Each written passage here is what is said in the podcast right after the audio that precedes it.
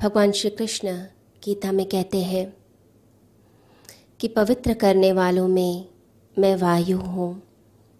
वायु की उपमा दी जाती है। वायु इस संसार में सबसे ज़्यादा पवित्र करने वाली है, सबसे ज़्यादा पवित्र है। वायु का स्वभाव है उसकी स्वतंत्रता और स्वतंत्रता के कारण ही वह पवित्र भी है।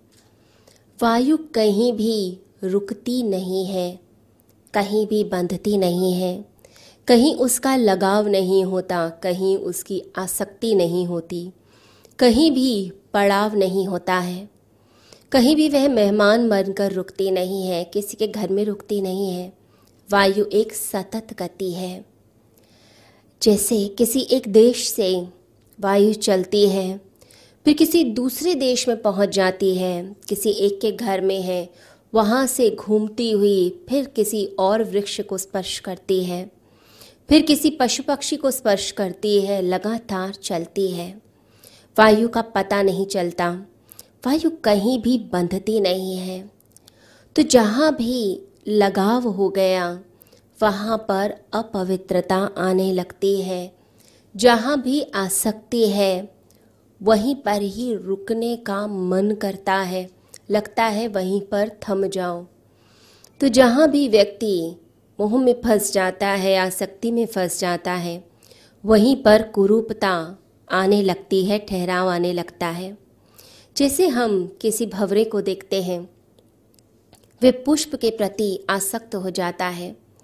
फूल डाली से टूट के नीचे भी गिर जाए तो भी वह जो कीड़ा है, वो जो भवरा है, वो उसी में आसक्त रहता है, वहीं पर रुका रहता है। बहुत से ऐसे लोग हैं जो चीज़ों में आसक्ति पैदा कर लेते हैं। वहीं पर उनका रुकाव हो जाता है और उनका जीवन जो है, अब उसमें अपवित्रता आने लगती है।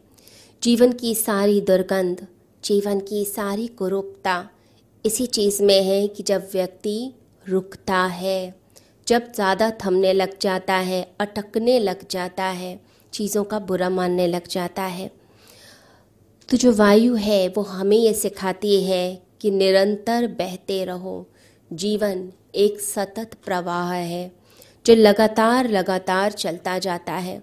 जैसे किसी मकान में हम देखते हैं कि उसमें वायु का जब प्रवेश होता है, तभी उस घर के अंदर, उस मकान में नवीनता आती है। आप घर का जो वेंटिलेशन है, जो उसके द्वार हैं, जो उसकी खिड़कियाँ हैं, उसे बंद कर दीजिए।